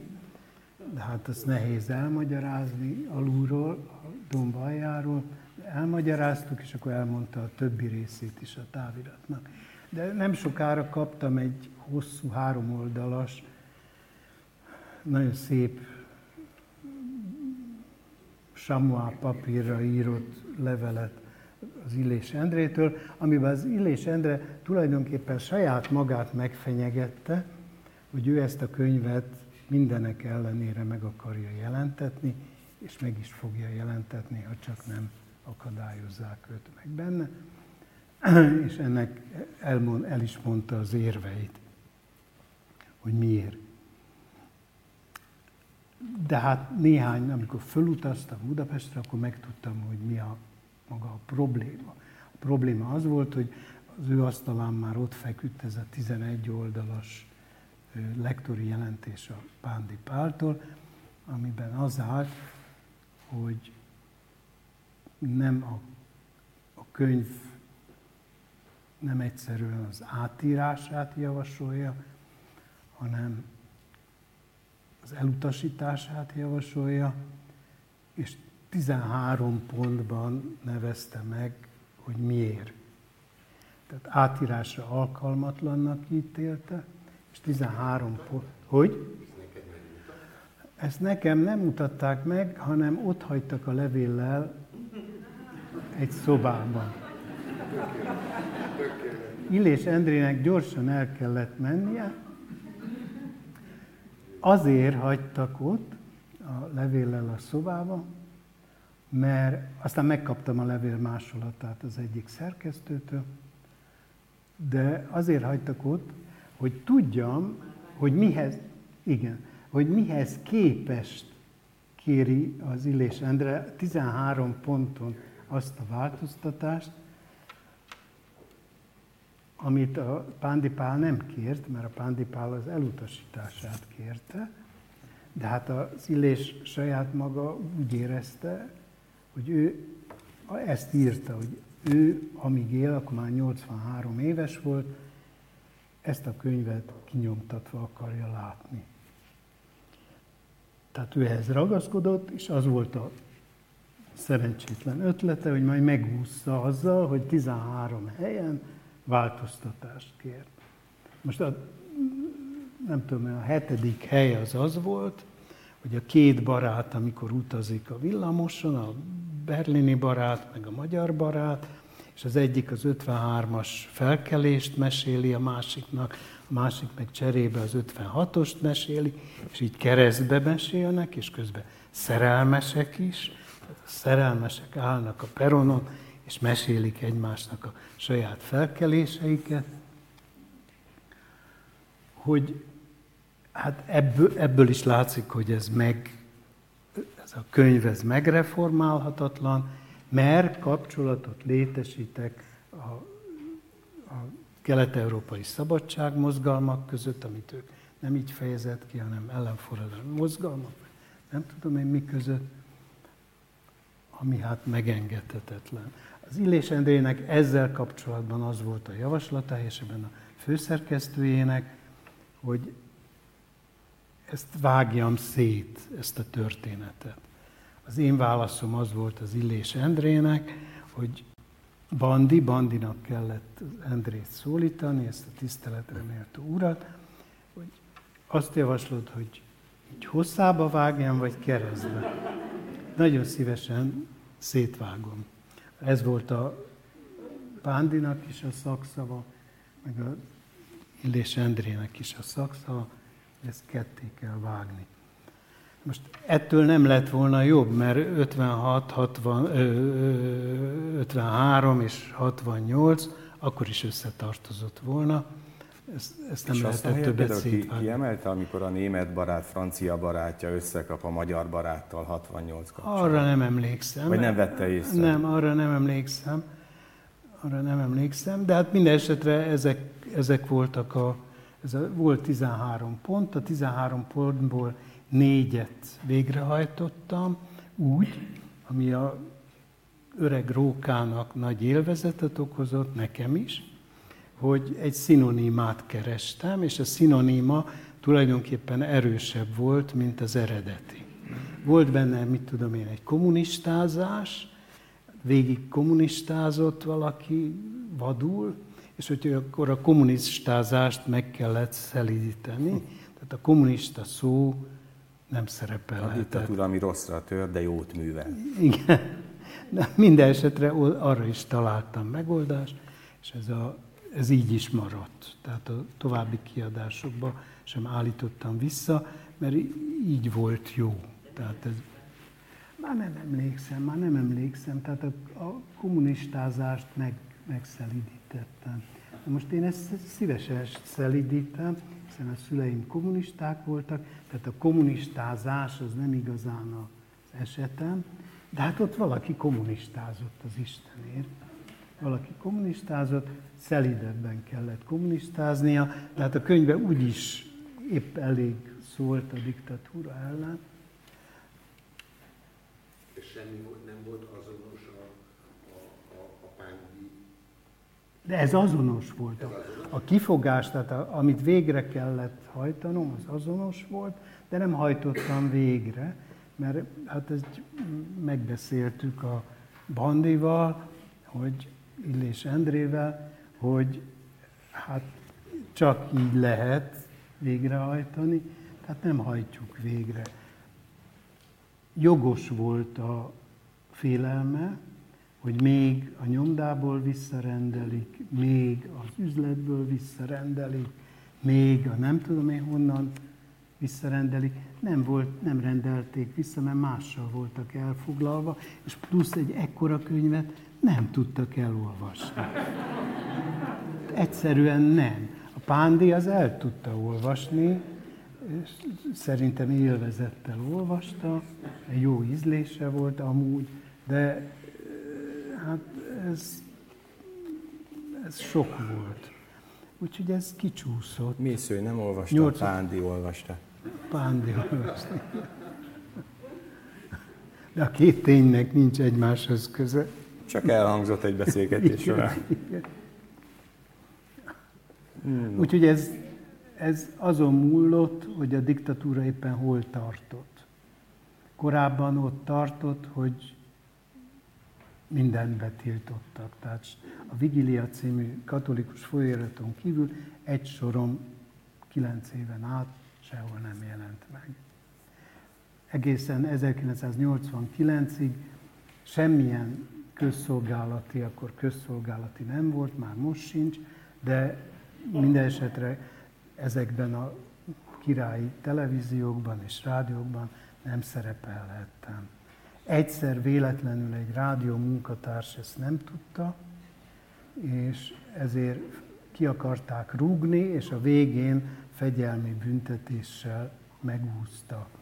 A bemutatóimat engedélyezték, csökkentett nézőszámmal, a kritika kizárásával, tehát kritika nem jelenhetett meg, csak a szakkritika, tehát a Színház című folyóiratban, és nem tudom még hol.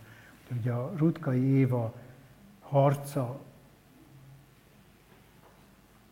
odáig vezetett, hogy játszhatta a Találkozás című darabomat, de lezárták a nézőteret, a, a, a erkély le volt zárva, csak a földszinten lehetett ülni, és este fél tizenegykor lehetett játszani.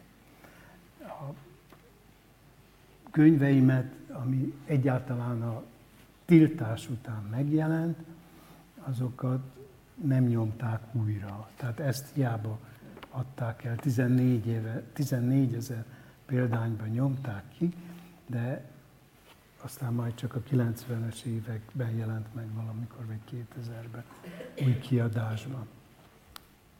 De miért kaptad ezt a büntetést? Ezt, ezt azért kaptam, mert összetűztem többször a célelvtársa.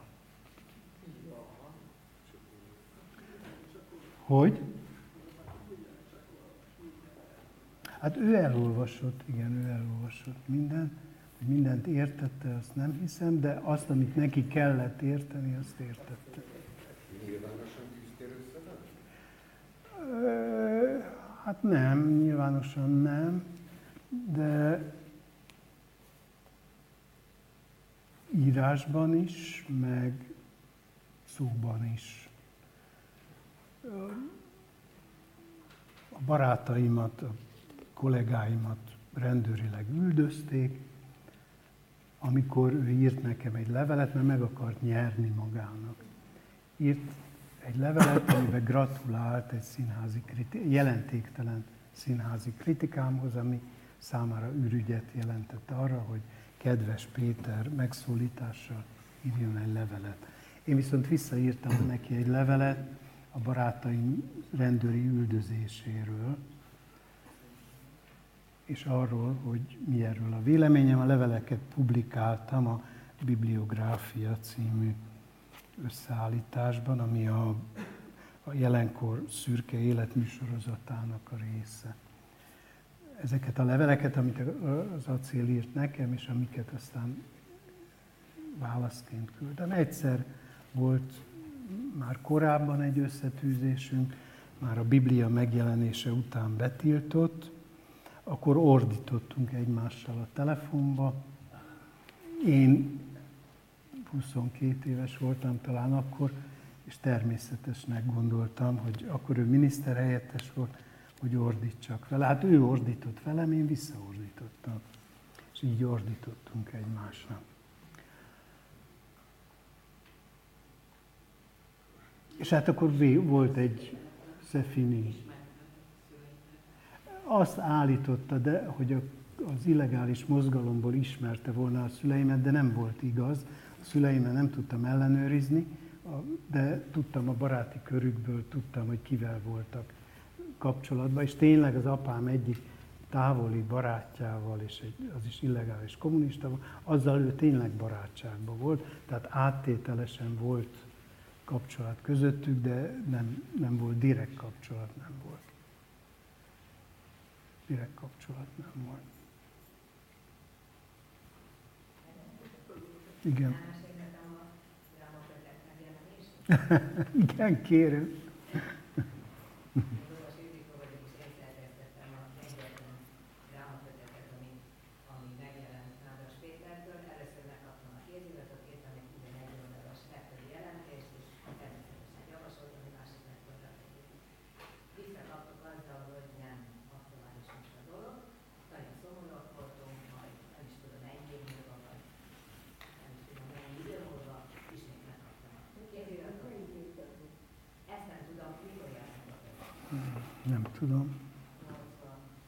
80-ban talán.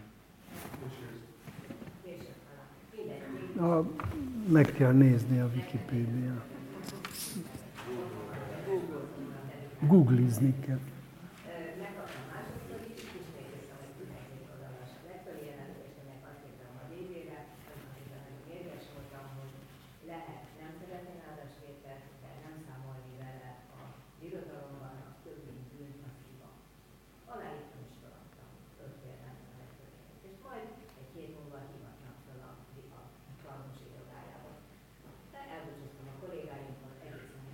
through the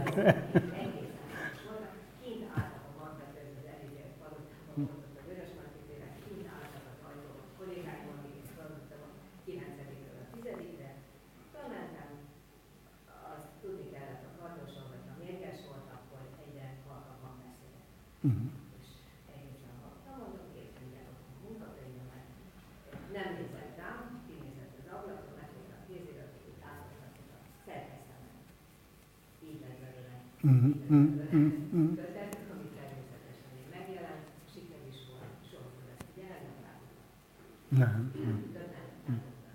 Nem.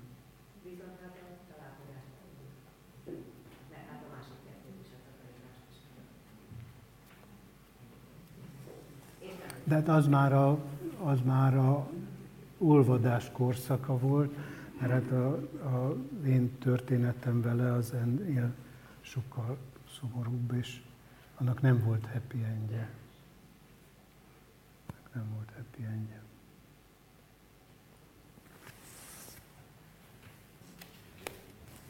Ja, igen. Még a fény. Hm? Rége a fény, Nagyszerű. kicsit sárga már a napon. Nem, ahogy a kertész mondaná, nagyszerű.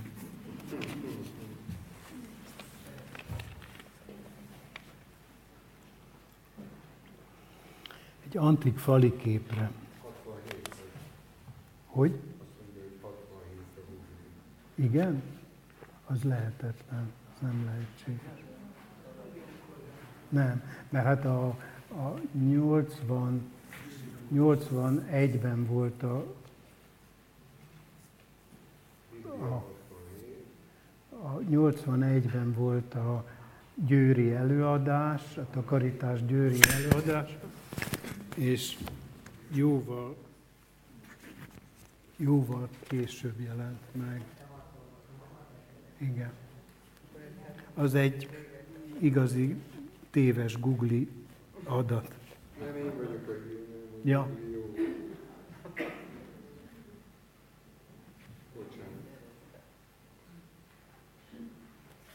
Lehet, hogy mire befejezed, megkerül az az évszám. Igen. A képen, melyet jegyzeteim közé csúsztatva őriztem,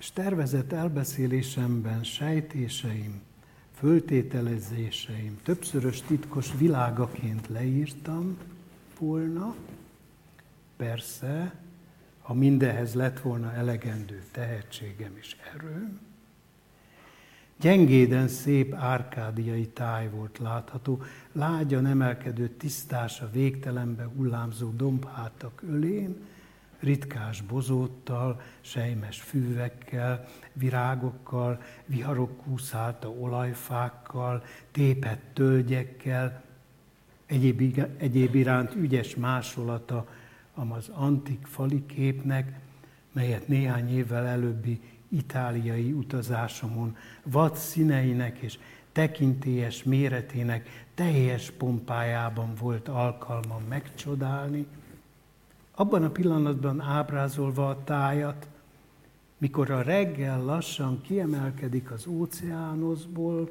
ókeánoszból, hogy világosságot hozzon az embereknek, és végtelenül finom fényével fölvillantsa a füvek élére és a levelek tenyerére ereszkedő harmatot, a harmat ideje, mikor a szél nem rezdít lombot, és elpihenni látszik, mit öröknek gondoltunk, az éj pedig megtojta már ugyan ezüst tojását, de Érosz, ki bizonyos elbeszélések szerint szélisten fia, még nem léphetett elő e tojásból, még előtte hát valaminek, előtte mindannak. Mi történésnek nevezhet, mit történésnek nevezhetünk, közvetlenül a megelőző pillanatban, ám utána már a megtermékenyülés és a fogantatás azon nemes aktusának, mikor is a két hatalmas őselem, a vad szél és az éj sötétje párzott, mikor tehát még nincsen árnyék, előtte vagyunk még az utánnak, ilyen az antik reggel, és ezért a kivételes pillanat, még ha párába, párba is állítható, mégse összetéveszthető azon másik pillanattal, mikor Héliosz előtűnik majd kocsijával és lovaival a föld pereme mögött, akkor ugyanis az elmúlástól való rettenetében, remélve, hogy utolérhetni a távozó napot, csak nem itt maradni, csak nem itt. Minden létező a végsőkig fog nyújtózkodni saját árnyékában, és a búcsú fájdalmától is minden vörösen végzetes lesz, aranyló. E korai pillanatban azonban még majdnem halott, majdnem merev, sápat, majdnem szürke, ezüst, homályból előderengő, hideg, és ha az imént mégis vadszínekről szóltam, akkor csak azért, mert természetesen mégse az éjszaka ezüstje ez már, mely a világ színeit oly mohón visszavonja magába, és fémesen egynemű csillanásokba oldja, nem, ekkor már minden létező megkapta magának a való színét, megfogantak, bár nem élnek még e színek, a kép mértani középpontjából pihenő pán, gyönyörtől pattanó csupasz teste, bús, dús, barnaságában fénylik, lábánál a csinos kis kecskebak szürkésen, annak rendje és módja szerint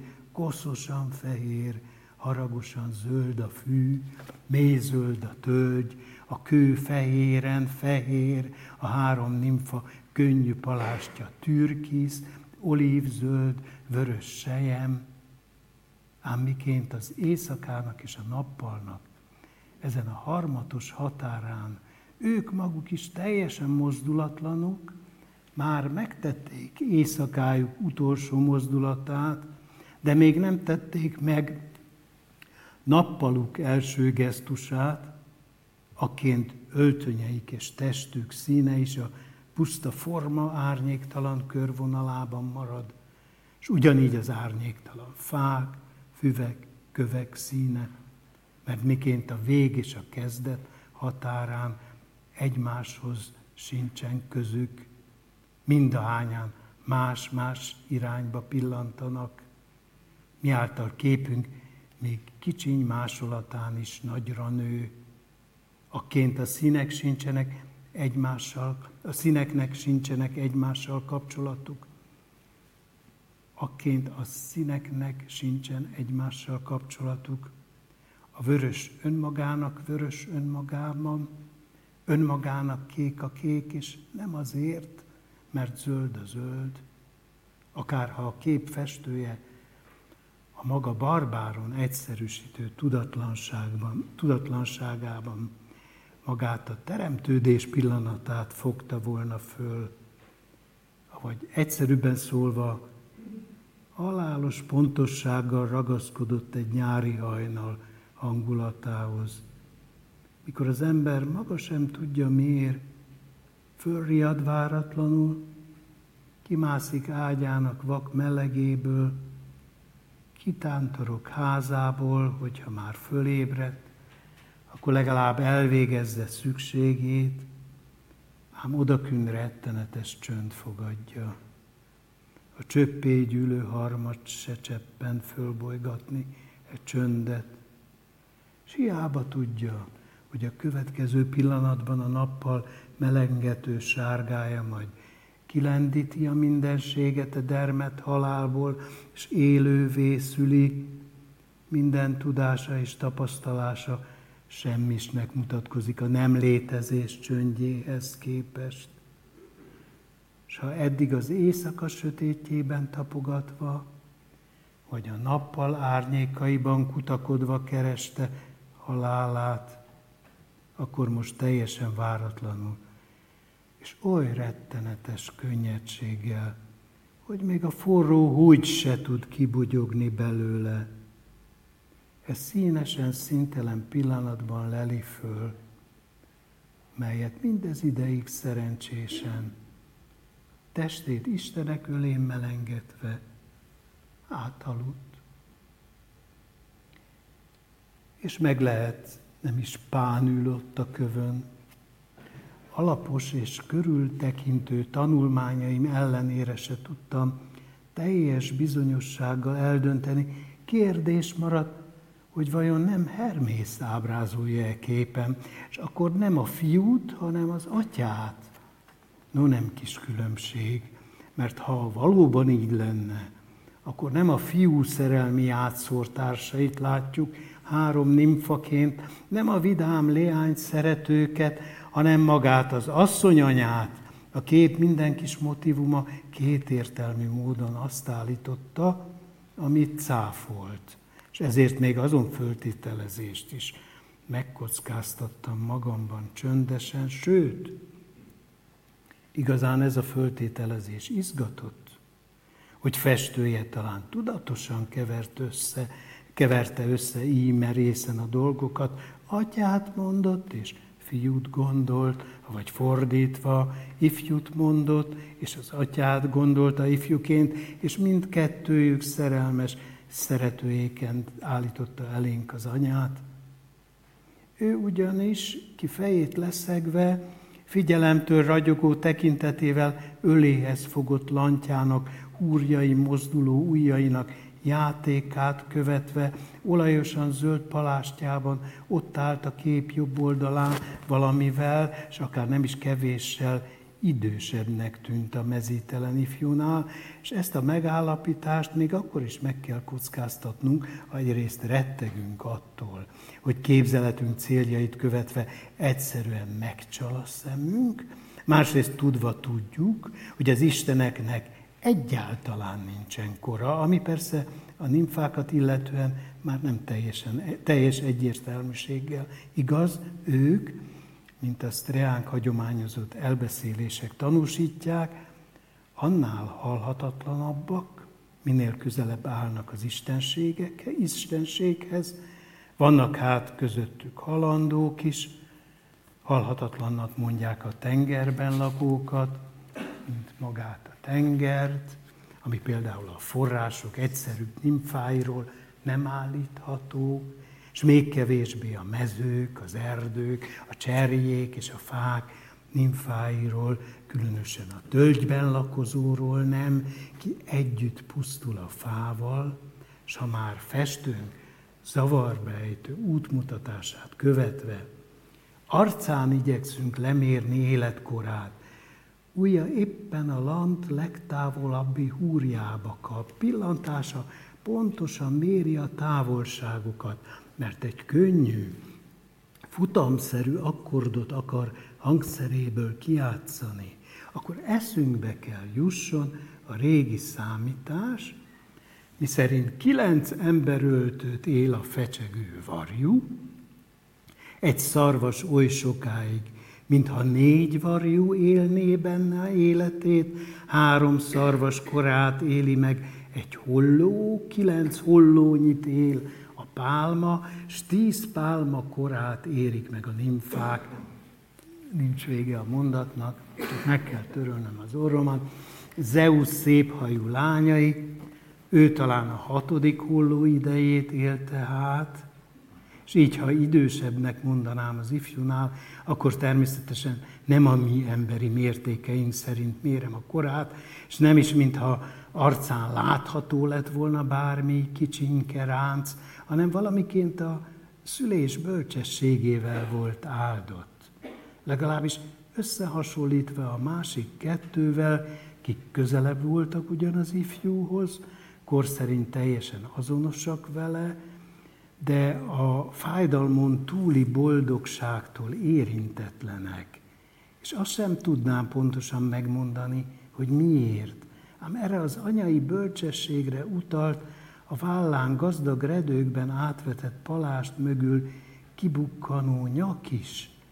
Ó, csodálatos női nyakvonal, mely az ezüstpánttal laza konyba fölfogott mély barna haj alatt fehéren csupasz maradt, és talán éppen azt teszi oly vonzón és szemérmetlenül mezítelenné, hogy néhány elszabadultan kunkori tincs mégis visszahullik rá, rövid szálacskák bodrozódnak rendetlenül, persze, hiszen az öltözöttség és a mesztelenség találkozása az, amelyet annyira kedvelünk, és ha ilyeténképpen sikerülhetett volna leírnom a nimfa nyakát, akkor bizonyára azt az élményt fogalmaztam volna meg, amit jegyesem nyakának képeként őriztem, mit őriztem, dédelgettem magamban azon élményt, mikor mondjuk egy albumot lapozgatva egymás mellett ülünk, ő előrehajol, hogy jobban lássa. A kép valamely elhanyagolhatónak tetsző részletét, és én oldalról pillantok rá, egészen közelről, szeretnék fölé hajolni, számmal megérinteni a nyakát, kicsi csókokkal, éppen csak érintve a mozdulattól kifeszülő bőrt, számba oldva melegét és szagát, talán illatát jobb lett volna, jutni el a hajába, amitől azonban az illem vagy a kímélet visszatartott. mikor majd az emelkedő reggel aranyá hevíti az éj maradék ezüstjét. Ó, ha ilyen mondatokban adatott volna, beszélnem az antik reggelektől, és az új megpendíti a húrokat, a mozdulatokból kibukó futam lesz a kezdet. Arra készül, hogy lantjának hangjaival ő köszöntse elsőként a napot, melynek fényében melegedve kedves árnyékot vet a tölgy. És így tovább.